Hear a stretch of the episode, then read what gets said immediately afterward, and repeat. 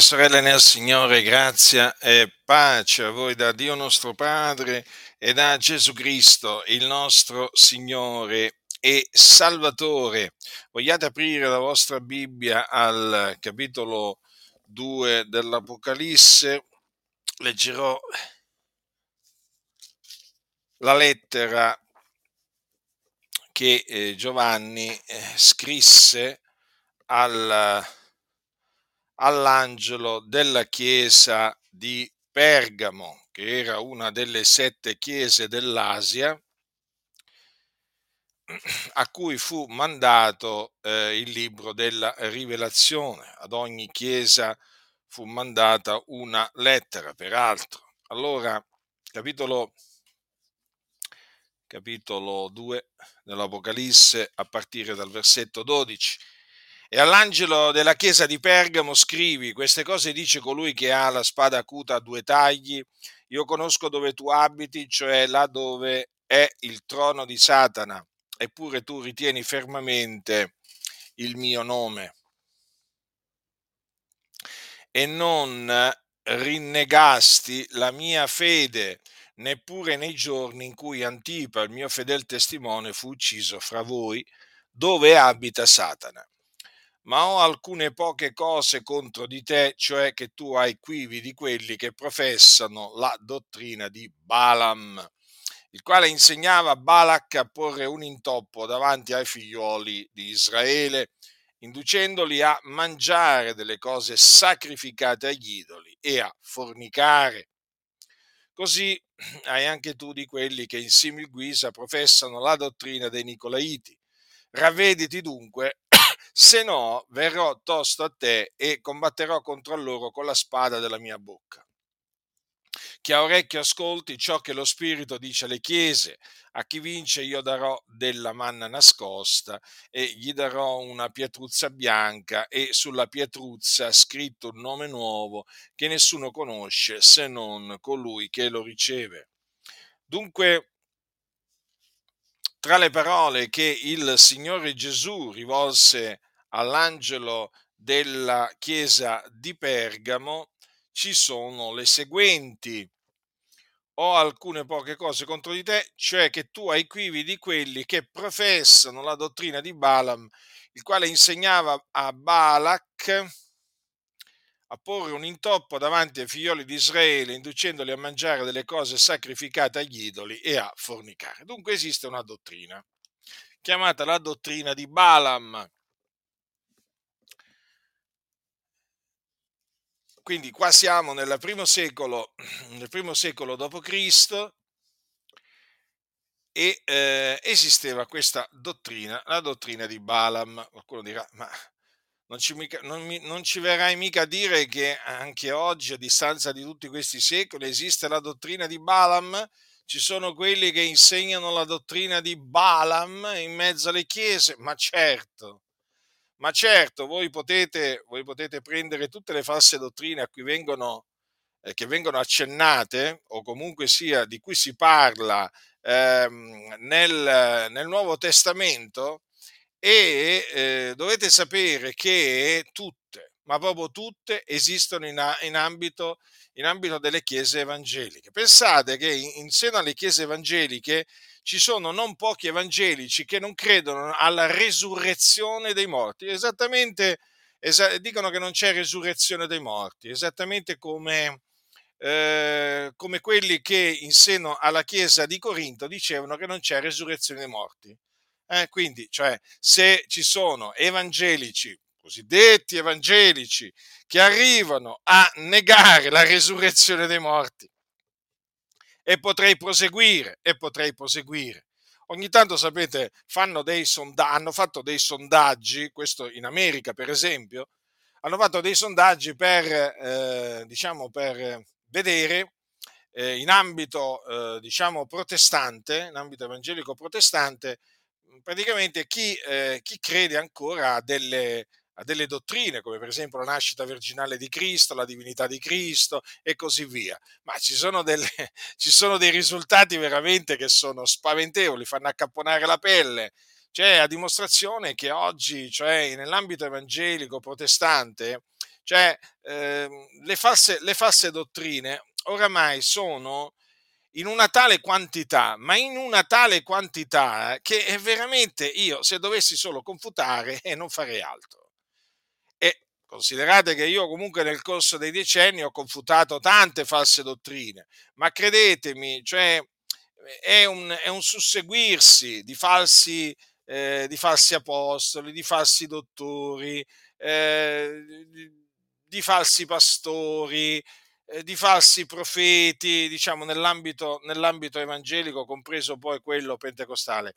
Cioè che praticamente ehm, spuntano fuori come i funghi sono veramente tanti e tante sono le false rivelazioni, le false, le false, le false dottrine e le false profezie, perché poi oltre alle false dottrine ci sono anche le false rivelazioni, le false, eh, le false profezie. In, insomma, è un ambiente. Bisogna dirle queste cose perché la verità è questa, è un ambiente dove regna, bisogna dirlo, lo ripeto, la falsità la falsità, sia in campo dottrinale, sia anche diciamo, ehm, diciamo nel campo dei, eh, della manifestazione dello Spirito. In che senso?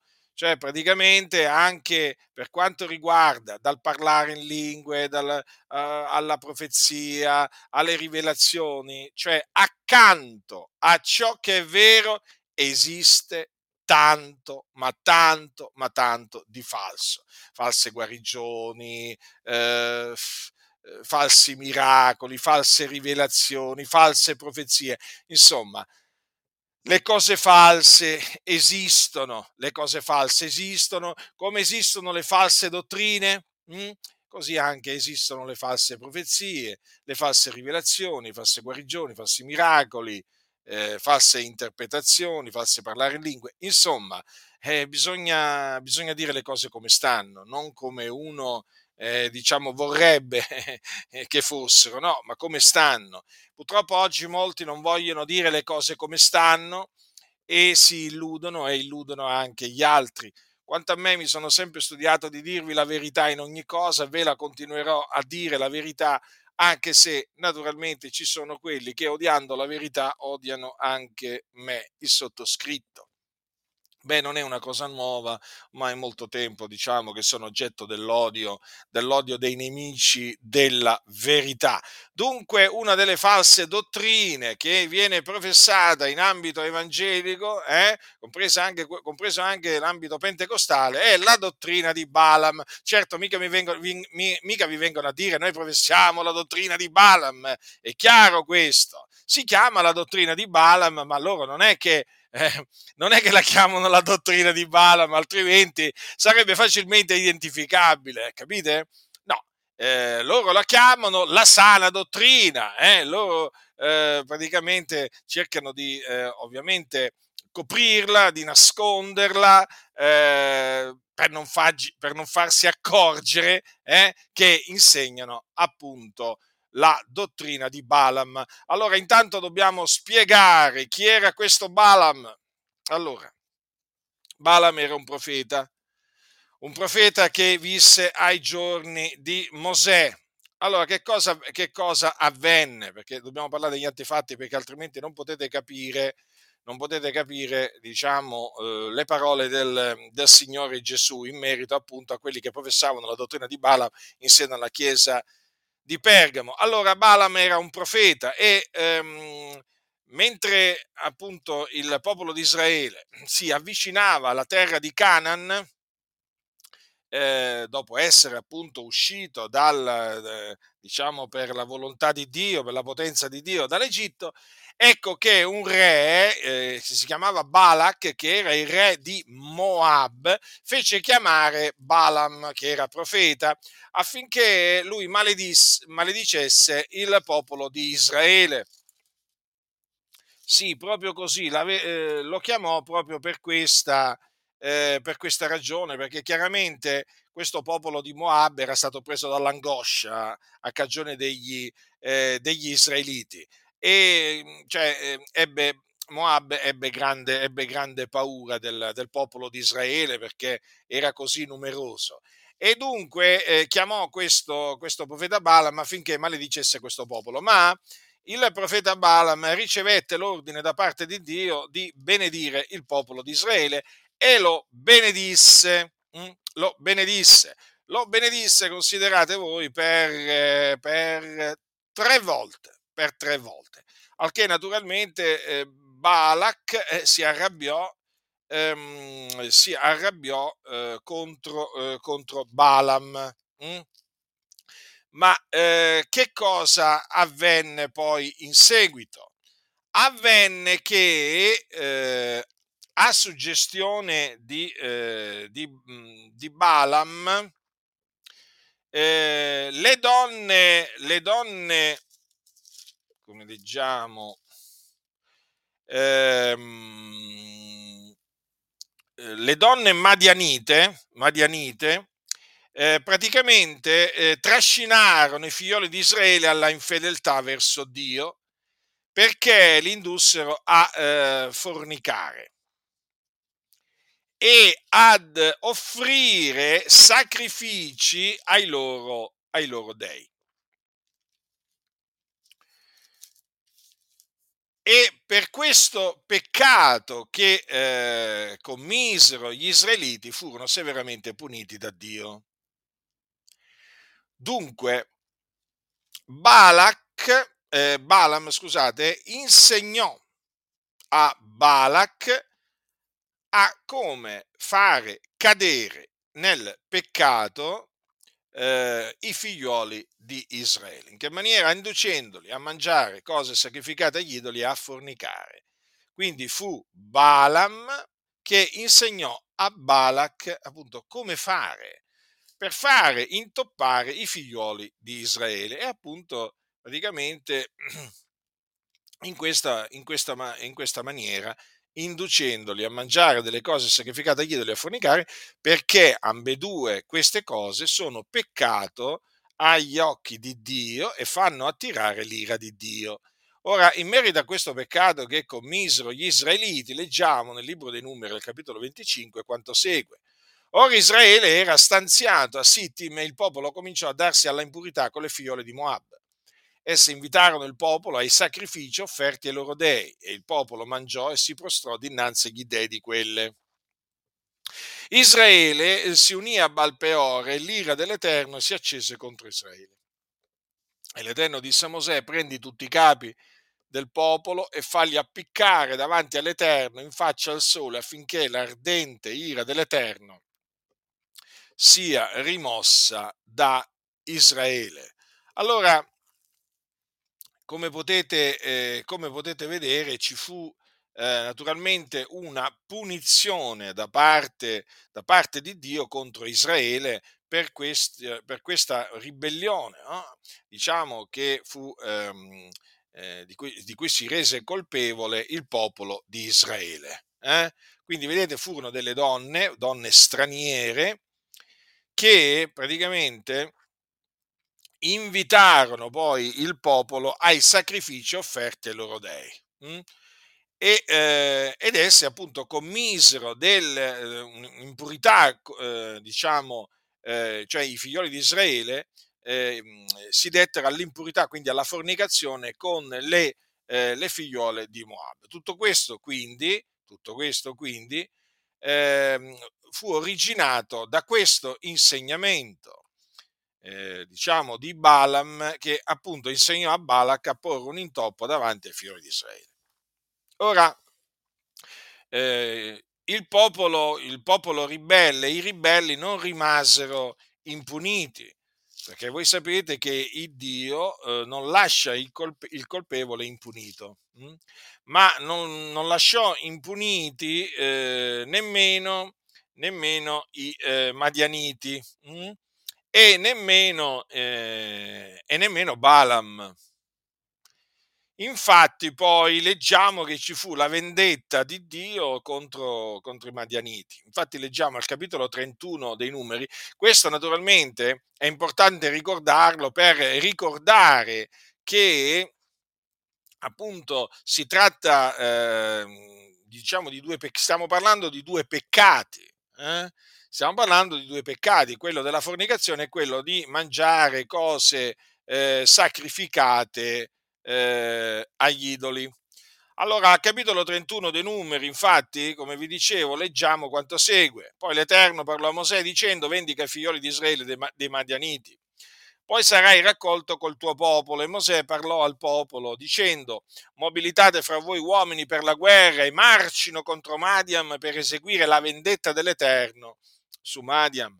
Manderete alla guerra mille uomini per tribù di tutte le tribù di Israele, così furono forniti fra le migliaia di Israele mille uomini per tribù, cioè 12.000 uomini armati per la guerra. E Mosè mandò alla guerra quei mille uomini per tribù e con loro Fineas, figliolo del sacerdote Lazzaro, il quale portava gli strumenti sacri ed aveva in mano le trombe d'allarme. Essi marciarono dunque contro Madiam, contro, le te- eh, contro come l'Eterno aveva ordinato a Mosè, e uccisero tutti i maschi, uccisero pure con tutti gli altri i re di Madian, Evi, Rechem, Sur, Ur e Reba, cinque re di Madian, uccisero pure con la spada Balaam, figliuolo di Beor. Dunque, questa fu la vendetta di Dio. Sì, la vendetta, la vendetta perché il Dio è un vendicatore, hm? Dio è un vendicatore, molti non lo sanno e allora glielo facciamo sapere, altri se lo sono dimenticati e allora glielo ricordiamo. Eh?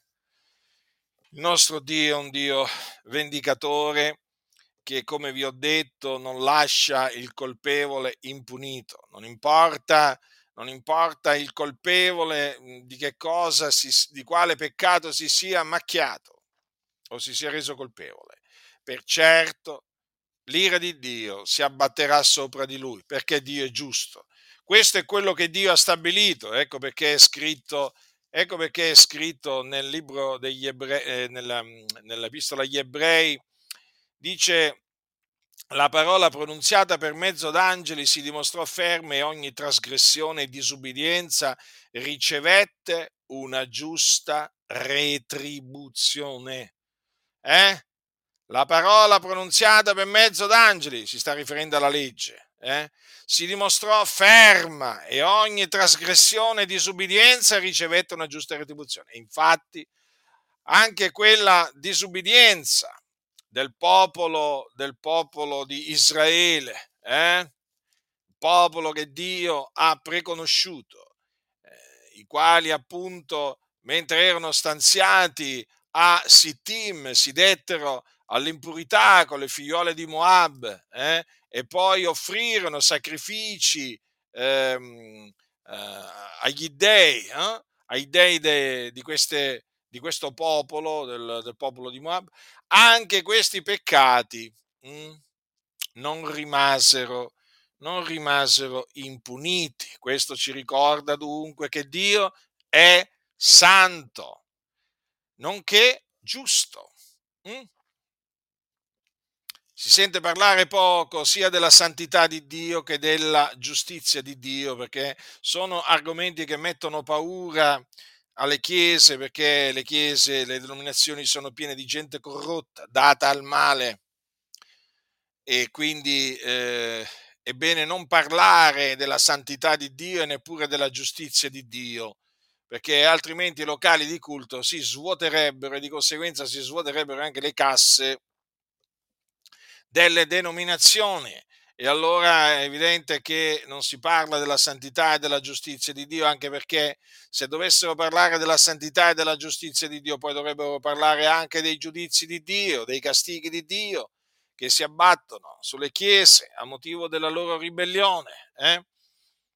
Ma questi non solo non credono che eh, Dio sia santo e giusto, ma questi non credono neppure che Dio punisca. Non credono, fratelli del Signore. Io ve lo, io ve lo ripeterò, diciamo, fino a qui avrò un alito di vita. Guardate che l'incredulità regna in mezzo alle chiese evangeliche. C'è molta incredulità. Molti, molti, molti non credono in quello che è scritto chiaramente nella Bibbia. non ci credono. Quindi state molto attenti. Ci sono molti che dicono di aver aderito, per esempio, al credo di una certa denominazione, ma non credono a, nemmeno a quello a cui dicono di aver aderito. C'è una finzione spaventosa, c'è una falsità spaventosa. Ecco perché è bene mettere alla prova gli spiriti, perché appunto ci sono, ci sono diciamo, spiriti seduttori, ci sono spiriti di menzogna in mezzo, in mezzo alle chiese e molti appunto vengono tratti in inganno dalla vana apparenza di alcuni. Allora, veniamo alle parole di, eh, di Gesù all'angelo della chiesa di, eh, di Pergamo. Dunque, eh, c'erano, c'erano eh, nella chiesa di Pergamo quelli che professavano la dottrina di Bala. Questo che cosa significa? Significa che in seno a quella chiesa c'era chi insegnava o che comunque che induceva a mangiare delle cose sacrificate agli idoli e a fornicare. È proprio quello appunto che inducono a fare molti pastori cosiddetti evangelici. Eh? Inducono proprio a mangiare cose sacrificate agli idoli e a fornicare. In che maniera? Ve lo spiego, ve lo spiego immediatamente. Allora, intanto è bene ribadire con forza e con ogni franchezza che a, eh, a Gerusalemme, a metà, a metà circa del primo secolo, si radunarono gli apostoli e gli anziani per trattare una questione molto importante che era sorta in quanto eh, alcuni eh, si erano messi a insegnare, eh, che, a dire che bisognava circoncidere i gentili e comandare loro di osservare la legge di Mosè. E allora praticamente questa questione eh, fu, eh, fu, affrontata e la decisione che eh, fu presa fu quella di non dare, diciamo, di non molestare quelli dei gentili che si convertivano a Dio. Sì, perché questi che dicevano bisogna circoncidere i gentili e comandare loro ad osservare la legge di Mosè erano degli ebrei. E eh, quindi si pose questo grave problema. Bisogna eh, imporre la circoncisione ai gentili, bisogna comandare loro ad osservare la legge di Mosè, sì o no? Allora, la risposta naturalmente eh, arrivò puntuale chiara e ferma. Allora, non bisognava assolutamente dare molestia a quelli dei gentili che si convertivano a Dio. Bisognava però scrivergli hm, di astenersi dalle cose contaminate nei sacrifici agli idoli, dalla fornicazione, dalle cose soffocate e dal sangue. Eh?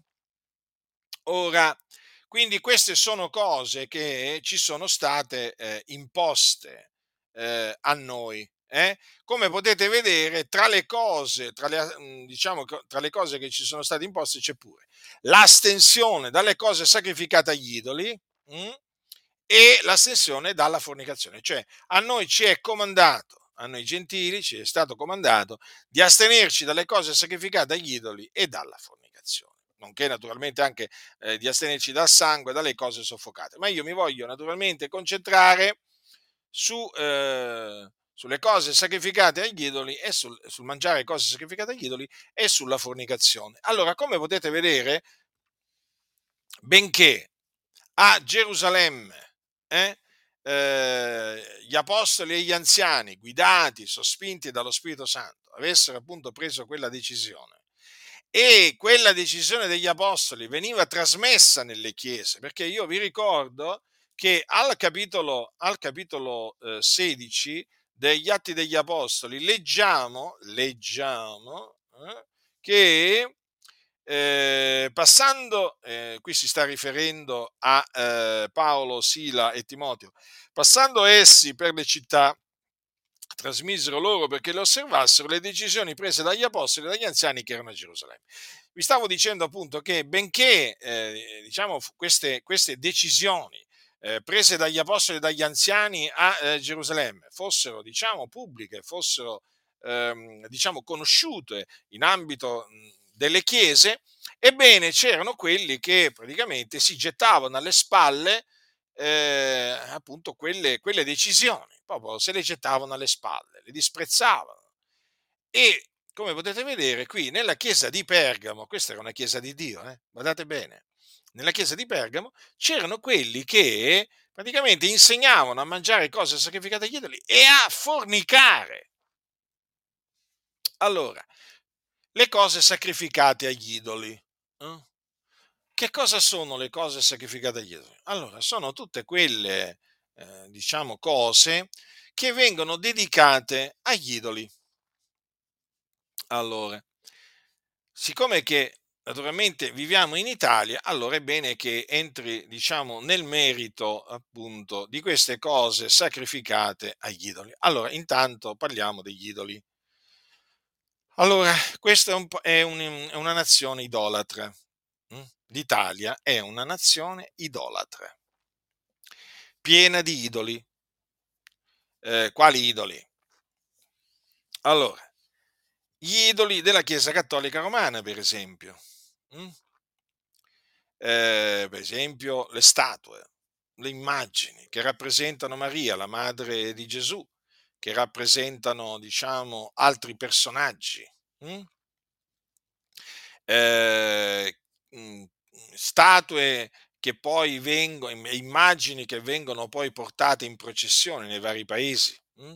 in occasione delle varie feste, diciamo, patronali, no? perché voi sapete che in Italia ogni paese, ogni città ha il, suo, eh, il suo idolo protettore. Eh?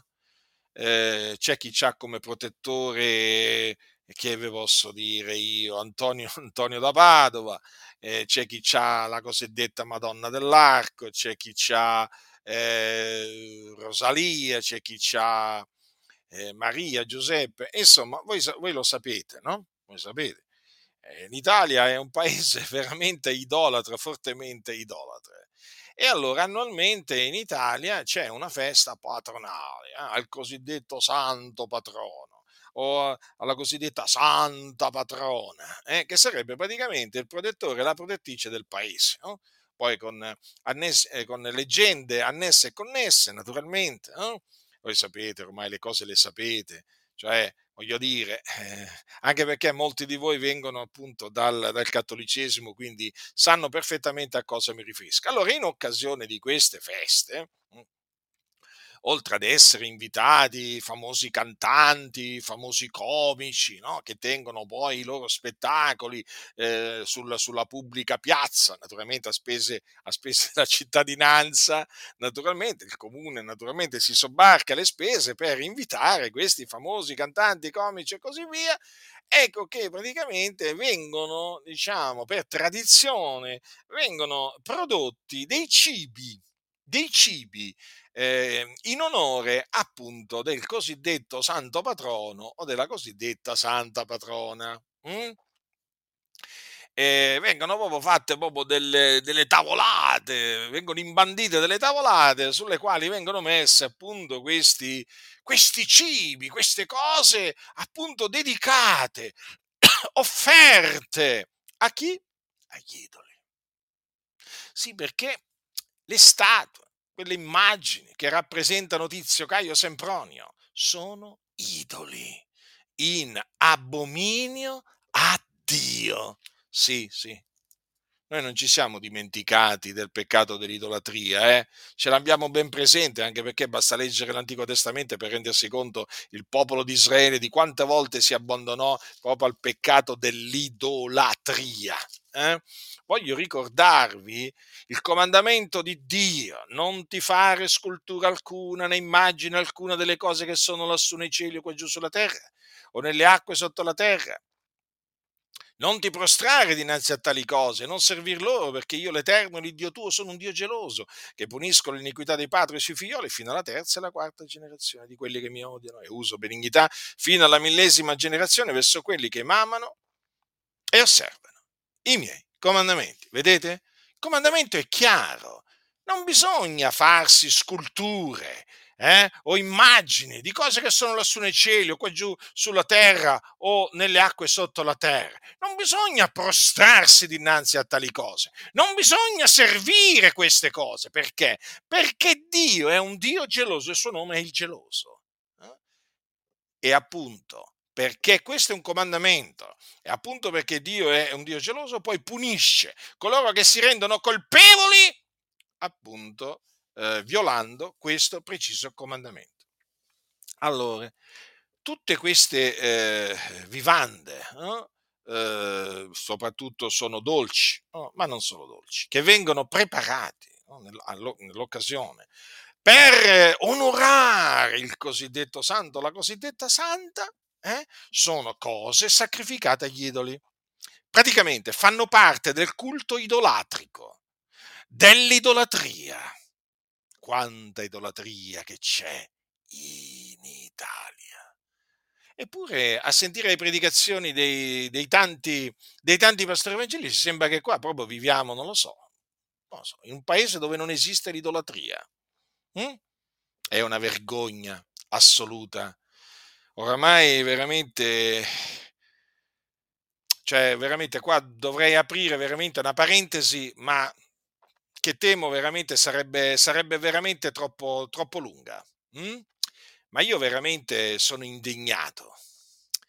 Io sono veramente inorridito nel constatare che proprio in Italia, cioè dai pulpiti delle cosiddette comunità evangeliche, non si senta tuonare con potenza, con forza, con franchezza contro l'idolatria perpetuata, professata incitata, insegnata dalla Chiesa papista.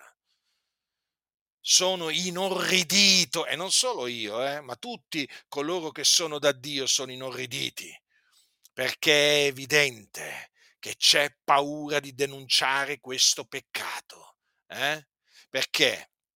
Perché questo significherebbe farsi nemici cattolici essere perseguitati dai cattolici.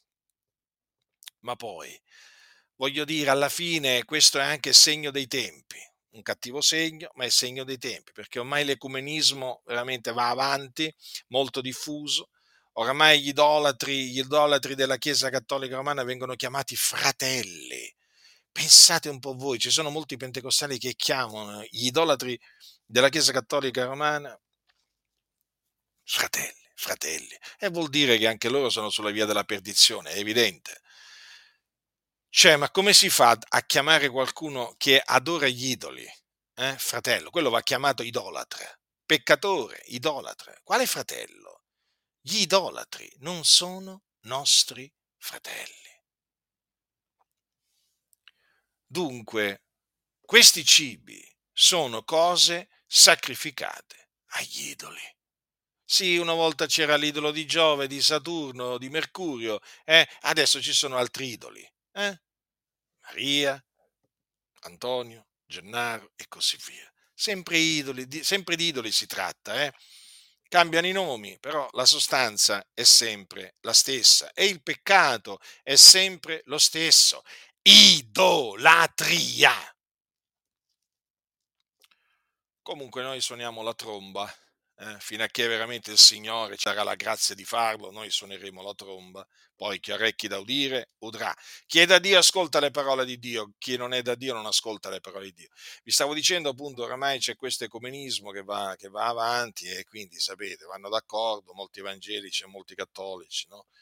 Sono dei peccatori con una casacca diversa, sono tutte e due, sono, sono, gruppi di persone che sono sulla stessa via, la via della perdizione e che praticamente si chiamano tra di loro fratelli, si abbracciano, addirittura c'è chi vada c'è chi va dal cosiddetto Papa, eh, gli, gli, va a chiedere quando ha conosciuto Gesù, cioè dà per scontato che il Papa, il, Papa, il cosiddetto Papa conosca Gesù, ma il fatto è che non conosce Gesù manco quello che gli fa, gli fa sta domanda, cioè il cosiddetto Papa va esortato a ravvedersi, a convertirsi dagli idoli a Dio e a credere nell'Evangelo per essere salvato, giustificato, eh, per essere perdonato per scampare alle fiamme dell'inferno dove, dove, è diretto e gli vanno, a chiedere, gli vanno a chiedere quando hai conosciuto Gesù.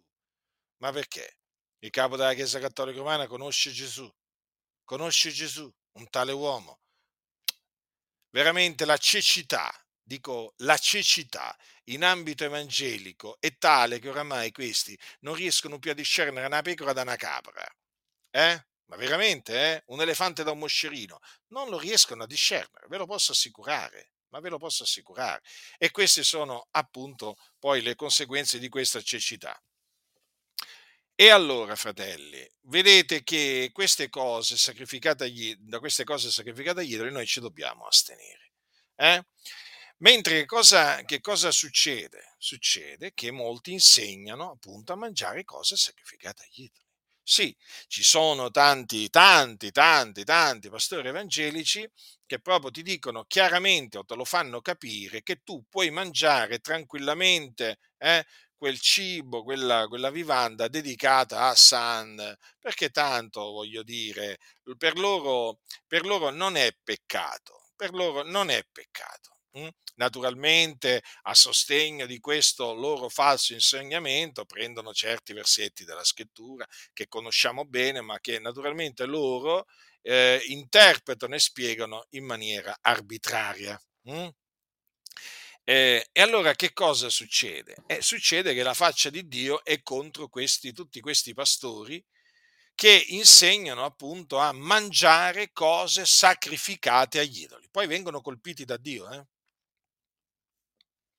Ah, perché qui nessuno si deve, nessuno si deve illudere, eh? Cioè, ricordatevi, ricordatevi di Balaam. Fu colpito da Dio? Certo che fu colpito da Dio. È come se fu colpito da Dio. E quindi anche costoro poi vengono puntualmente puniti da Dio. Naturalmente nei modi, nei tempi eh, stabiliti da Dio, ma vi posso assicurare che vengono puniti da Dio.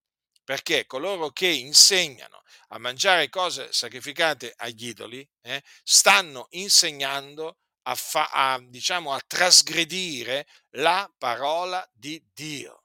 Allora, quelli che mangiano delle cose sacrificate agli idoli si rendono colpevoli di idolatria. Eh, di idolatria.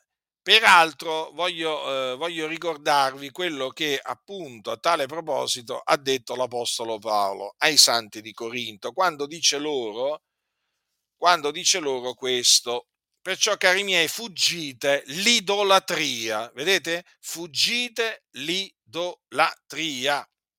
E praticamente, qui sta parlando ai santi di Corinto, gli ricorda appunto che le carni che i gentili sacrificano, le sacrificano ai demoni e non a Dio. Capite allora? Cioè, anticamente eh, c'erano appunto delle carni che venivano sacrificate eh, agli idoli. Eh? Allora, che cosa dice Paolo? Che cosa, che cosa dice Paolo? Che quelle carni erano sacrificate ai demoni e non a Dio. Allora, per questa ragione poi gli dici, io non voglio che abbiate comunione con i demoni, già perché siccome che appunto quelle carni eh, erano sacrificate ai demoni, chi le mangia poi ha comunione con i demoni. E allora la stessa cosa è con le cose che oggi vengono sacrificate o dedicate o consacrate agli idoli della Chiesa Cattolica Romana chi si mette a mangiarle ha comunione con i demoni. Perché? Perché quelle cose sono dedicate, consacrate, sacrificate ai demoni. Ma veramente qualcuno dirà, certo, ai demoni, perché dietro quegli idoli, eh, dietro quegli idoli, dietro quei pupazzi, dietro quegli spauracchi dei loro idoli, eh, ci sono demoni che non si vedono con questi occhi, eh? a meno che il Signore non dia una visione, un sogno, eh? non si vedono con questi occhi, ma ci sono, ci sono. E quando voi vedete tutte queste moltitudini di mariani no? correre dietro questi, questi idoli, proprio letteralmente correre, eh? e quando vedete appunto che gli rivolgono preghiere, invocazioni, non stanno facendo altro, o, o che li adorano, eh? loro dicono venerano, comunque sempre di un culto si tratta, dovete sapere che loro stanno rendendo un culto ai demoni. Infatti queste, queste feste sono, sono sotto la maledizione di Dio, queste feste patronali. Tante volte in queste feste patronali sono avvenute delle sciagure. mm? che poi, mhmm, la cui notizia poi naturalmente fa, appare sui, sui giornali. no? C'è la maledizione di Dio in queste feste patronali. Quindi, fratelli nel Signore, ascoltatemi. Se vi è stato detto che potete mangiare le cose sacrificate agli idoli della Chiesa Cattolica Romana, sappiate che vi hanno mentito. Se vi hanno detto che potete andare a partecipare alla festa del Santo Patrono, eh, vi hanno mentito. Voi non dovete andare alle feste patronali. eh? Non dovete mangiare cose sacrificate agli idoli, perché questa è la volontà di Dio. Badate bene a non provocare il Signore a gelosia, perché tutti quelli che nel tempo hanno provocato Dio a gelosia, nonché ad ira, eh, sono stati puniti da Dio. Quindi io non solo condanno l'insegnamento, eh, che appunto secondo il quale si, può, si, si, si possono mangiare le cose sacrificate agli idoli, non solo io riprovo coloro che appunto eh, insegnano ciò, ma anche naturalmente, eh, voglio dire, ammonisco chi si lascia sedurre da costoro eh? e si mettono appunto a mangiare cose sacrificate agli idoli. Io vi ho avvertiti. Guardate che voi state, diciamo, vi, siete resi colpevoli di idolatria. Se siete dei credenti, io vi esorto a ravvedervi, convertirvi dalle vostre vie malvagie, abbandonare questo, questo peccato, eh? perché guardate che state provocando Dio a gelosia e ad ira. Eh? con questo culto idolatrico, perché voi state partecipando proprio a un culto idolatrico, un culto rivolto agli idoli, ossia ai demoni. Ora, oltre ad insegnare a mangiare cose sacrificate agli idoli, ci sono pastori che insegnano a fornicare. sì, sostanzialmente che cosa, eh, che cosa dicono? Che cosa dicono, diciamo, sostanzialmente? Dicono che eh, i, rapporti, i, rapporti, le relazioni carnali tra due fidanzati eh, sono, sono lecite. Proprio me, proprio qua, eh, voglio dire, si sentono proprio cose assurde, eh, ma tant'è. D'altronde oggi, oggi in Italia, per esempio, ci sono le unioni civili mm, in alcune nazioni tra omosessuali. In altre, in altre, nazioni ci sono addirittura i matrimoni omosessuali. Pensate un po' voi che cosa, che cosa è passato, quali abominazioni sono passate proprio con, diciamo, il beneplacito, con l'autorizzazione delle autorità. Cose che un tempo erano inimmaginabili che le autorità avrebbero approvato. Mm? Provate solo a pensare a, eh, diciamo, 70 anni fa, 70 anni fa, 80 anni fa, qui in Italia, ma una cosa del genere era, era mai pensabile? Eh? Era mai pensabile approvare unioni eh, di omosessuali? Eh, no, non era, non era pensabile. Mm? Eppure adesso in Italia vengono appunto autorizzate, c'è una legge che autorizza omosessuali a unirsi civilmente. E allora che cosa vi voglio dire? È che le cose sono peggiorate nel tempo, ma veramente forte, grandemente peggiorate.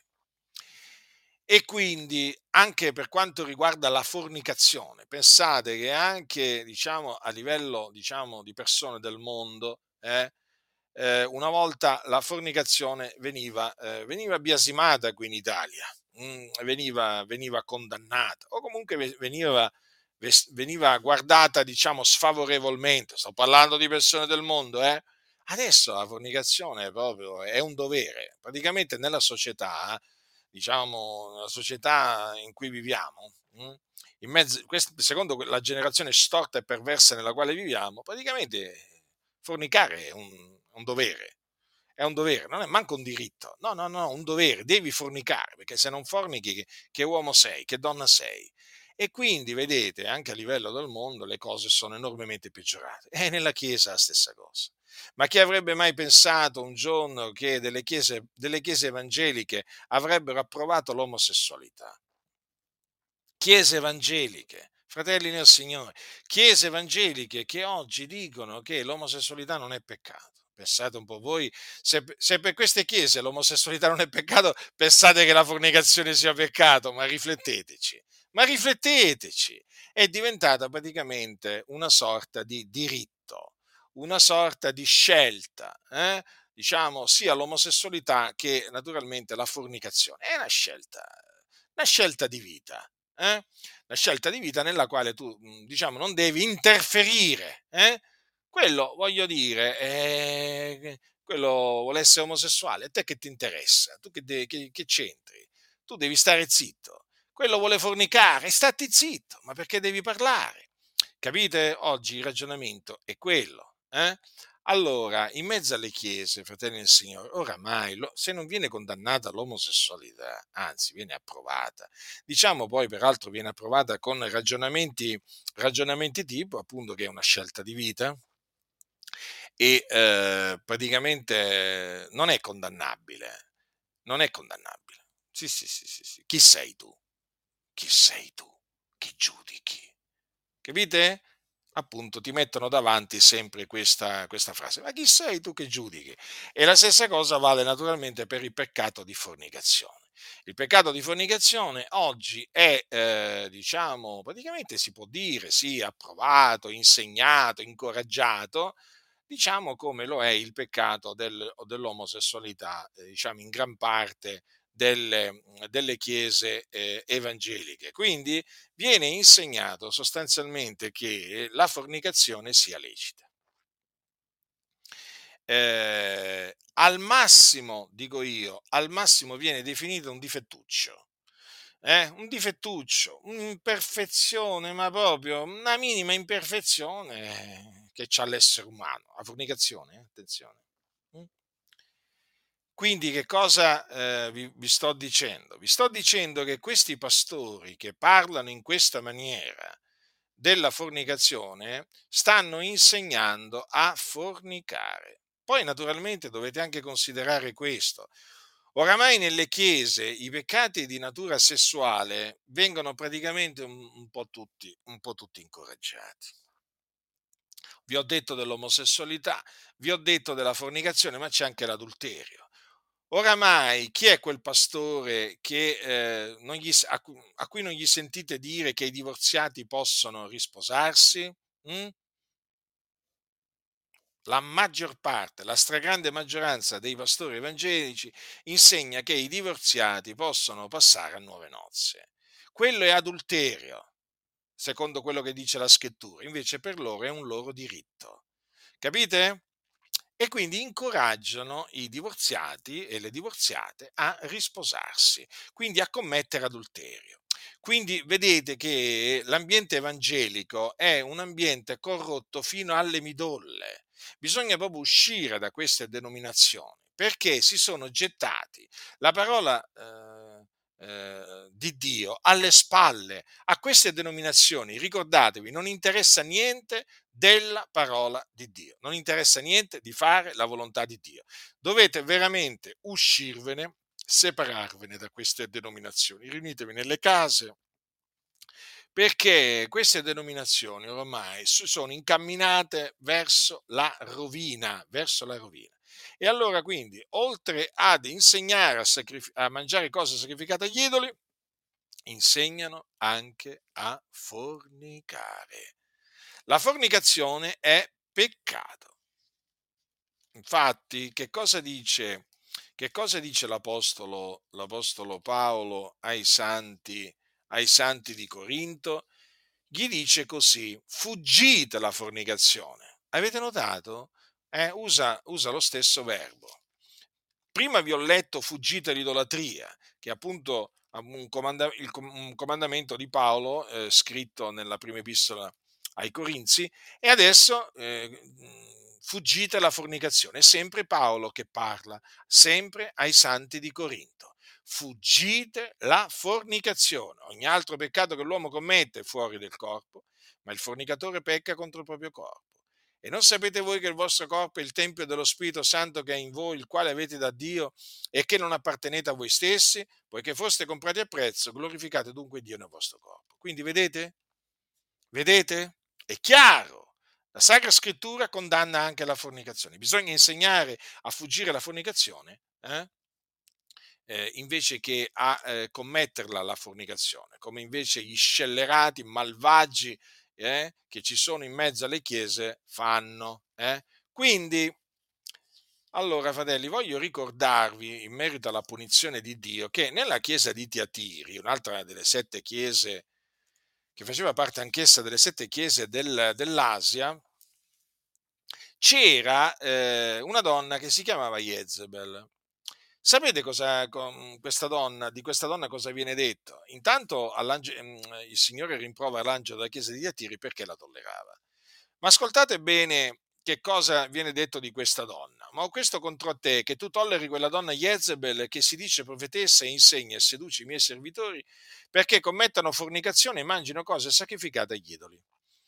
E io gli ho dato tempo per ravvedersi ed ella non vuole ravvedersi della sua fornicazione. Ecco, io getto lei sopra un letto di dolore e quelli che commettono adulterio con lei in una gran tribolazione se non si ravvedono delle opere d'esse. Metterò a morte i suoi figlioli e tutte le chiese conosceranno che io sono colui che investigo le reni e i cuori e darò a ciascun di voi secondo le opere vostre. Ma gli altri di voi intiatiri che non professate questa dottrina e non avete conosciuto le profondità di Satana, come le chiamano loro, io dico, io non vi impongo altro peso, soltanto quello che avete tenetelo fermamente finché io venga. E a chi vince persevera nelle mie opere sino alla fine, io darò potestà sulle nazioni. Ed egli le reggerà con una verga di ferro, frantumandole a mo' di vasi d'argilla, come anch'io ho ricevuto potestà dal Padre mio e gli darò la stella mattutina. Chi ha orecchio ascolti ciò che lo Spirito dice alle chiese. Dunque questa donna sostanzialmente cosa faceva? Insegnava, insegnava. Intanto una donna, c'è una donna qua che insegna, eh? Paolo diceva, non permetta alla donna di insegnare né usare autorità eh, sul marito. Ecco, questa donna qua è appunto è, eh, diciamo, l'esempio eh, di una donna che insegna. Ecco, eh, e che cosa insegnava? Insegnava a eh, fornicare e a mangiare cose sacrificate agli idoli e seduceva dei servi del Signore affinché commettessero fornicazione e mangiassero cose sacrificate agli idoli. Vedete che viene chiamata una dottrina. Infatti cosa dice Gesù poi? Ma gli altri di voi in Tiatiri che non professate questa dottrina, vedete? È proprio una dottrina. Dunque, nella comunità, nella, nella comunità di Tiatiri c'erano quelli che professavano questa dottrina e quelli che non la professavano. Allora, Jezebel, questa donna si diceva profetessa, insegnava queste cose, eh? allora il Signore naturalmente non, non tollerò Jezebel, l'angelo della chiesa di Tiatiri la tollerò e si prese per questa diciamo, tolleranza da lui esercitata uh, diciamo, una riprensione da parte del Signore, ma il Signore non la tollerò. Non la tollerò, infatti cosa disse? io le ho dato tempo per ravvedersi ed ella non vuole ravvedersi della sua fornicazione. Quindi la certezza che il Signore le diede del tempo per ravvedersi, non sappiamo naturalmente quanto fu lungo questo tempo, però glielo diede. E sappiamo anche che eh, Jezebel non volle ravvedersi della sua fornicazione. Quindi che cosa avvenne? Che il Signore la gettò sopra un letto di dolore. Cosa certa questa? Non solo, l'altra cosa certa è che il Signore mise a morte i figlioli di Jezebel. Mm? Per quanto riguarda i servitori di Gesù che, commettevano adulterio con questa donna, il Signore naturalmente disse mm, eh, che li avrebbe, eh, diciamo, eh, li avrebbe gettati in una grande tribolazione se non si eh, fossero ravveduti del, delle opere d'essa. Quindi, vedete, fratelli, la punizione che Dio esercitò eh, contro Jezebel, mh? Perché la punizione il Signore la esercitò, non ci sono, al, non ci sono dubbi a tale riguardo. Eh? Vi dico questo perché ci sono quelli che fanno Gesù eh, bugiardo dicendo che non sappiamo se poi in definitiva Gesù abbia gettato Jezebel sopra un letto di dolore. Queste sono persone che non riescono a discernere a destra dalla sinistra, sono ignoranti. Allora, sono delle persone ignoranti non solo, anche scellerati. Hm? Perché per parlare così, credetemi, bisogna essere sia ignoranti che scellerati. Ma d'altronde di ignoranti e di scellerati ce ne sono tanti in giro. Alcuni sono anche usciti eh, dal nostro mezzo. Eh? ecco, dice, io getto lei sopra un letto di dolore. Vedete dunque? Il Signore è giusto. Non tollera coloro che insegnano a mangiare cose sacrificate agli idoli e a fornicare. Quindi questo serva di monito. Eh?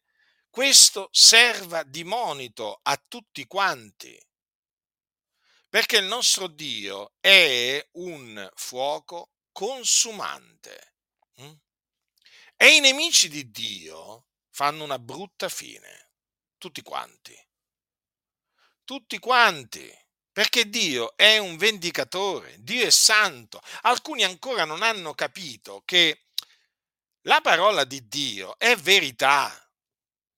E ah, un'altra cosa che non hanno capito è che la punizione contro eh, la violazione dei comandamenti di Dio non arriva sempre subito e, e, non arriva nei modi in cui uno pensa che potrebbe arrivare. No, no, fratelli nel Signore, Dio è Dio. Si riserva di punire nei tempi e nei modi da lui stabiliti, ma lo fa. Ed è terribile. Quando arriva il castigo di Dio eh, su quelli che insegnano la dottrina di Balaam, quindi eh, su coloro che insegnano a fare praticamente intoppare. Eh, perché questo bisogna dire, far intoppare i giusti, a farli cadere nel peccato, inducendoli a mangiare delle cose sacrificate agli idoli, a fornicare, e quando arrivano i giudizi di Dio, fratelli, sono veramente dolori, grandi dolori. Noi mh, mm, eh, siamo in obbligo naturalmente di avvertire perché questo lo dobbiamo fare. Noi suoniamo la tromba, poi lo, lo continuiamo a ribadire, a ribadire, chi ha orecchie da udire udrà. Vedete anche qui come leggiamo, chi ha orecchio ascolti ciò che lo Spirito dice alle chiese. Cioè, lo facciamo anche noi, lo diciamo. Poi ci sono quelli naturalmente che preferiscono non ascoltare quello che dice lo Spirito della verità, eh, perché preferiscono ascoltare quello che gli dice lo spirito della menzogna che è ne, nella bocca degli scellerati e degli ignoranti. E cosa dice lo spirito della menzogna? Ma potete mangiare delle cose sacrificate agli idoli, potete fornicare. Siete fidanzati, vi amate? Mm? Beh, potete unirvi carnalmente, mm? potete avere relazioni carnali. Eh? Ecco poi vi vengono a dire che naturalmente tutto è puro per quelli che sono puri, eh? citano la parola del Signore, costoro però naturalmente fuori, dal, fuori dal, dal, contesto e poi naturalmente dandogli un'interpretazione arbitraria. Ecco, costoro insegnano, insegnano la dottrina di Balaam e eh, si attirano l'ira di Dio come se l'attirò Balaam. Questo è cosa certa. Quindi, fratelli, vegliate e eh, nel momento in cui qualcuno dovesse insegnare eh, la dottrina di Balaam, sapete, sapete come dovete reagire, sapete come dovete smascherarla e eh, naturalmente dovete ritirarvi immediatamente da chi insegna la dottrina di Balaam, non importa chi egli sia. Quindi state saldi nella verità, non vi lasciate sedurre da vani ragionamenti. Ricordatevi, non possiamo fare nulla contro la verità, quello che possiamo è per la verità. Molti invece pensano di poter fare qualcosa contro la verità e sono degli illusi, sono degli illusi che poi a suo tempo mietono, mietono il male che hanno fatto. Eh? lo mietono, lo mietono, perché Dio glielo fa ricadere sulla testa. Esiste una legge. Esiste una legge che quello che l'uomo avrà seminato, quello pure mieterà o raccoglierà. Eh? Non, è la legge, non è la legge del karma, come, come diciamo oggi si sente spesso. Questo, questo, questa espressione aborritela perché non ha niente a che fare con la legge stabilita da Dio. Eh? È un principio, diciamo, di una, di una religione orientale che peraltro che peraltro si basa, peraltro si basa sulla, sulla, reincarnazione, che praticamente va, va, a braccetto con la reincarnazione, aborritelo quel principio. Attenetevi a quello che dice la Sacra Scrittura, Paolo lo dice, lo dice chiaramente ai Galati, qui stanno entrando delle espressioni in mezzo alle chiese, veramente che se qui uno non sta attento, qui veramente fra poco le chiese, oltre ad essere massonizzate, diventeranno pure orientalizzate, nel senso che veramente cioè, qui cominciano a, a, ad adottare pure linguaggi di, di, di, di, religioni orientali. Allora, non ha niente a che fare con la verità. Dice Paolo, non vi ingannate, non si può beffarsi di Dio, poiché quello che l'uomo avrà seminato, quello pure mieterà, perché chi semina per la propria carne mieterà dalla carne corruzione, ma chi semina per lo spirito mieterà dallo spirito vita eterna.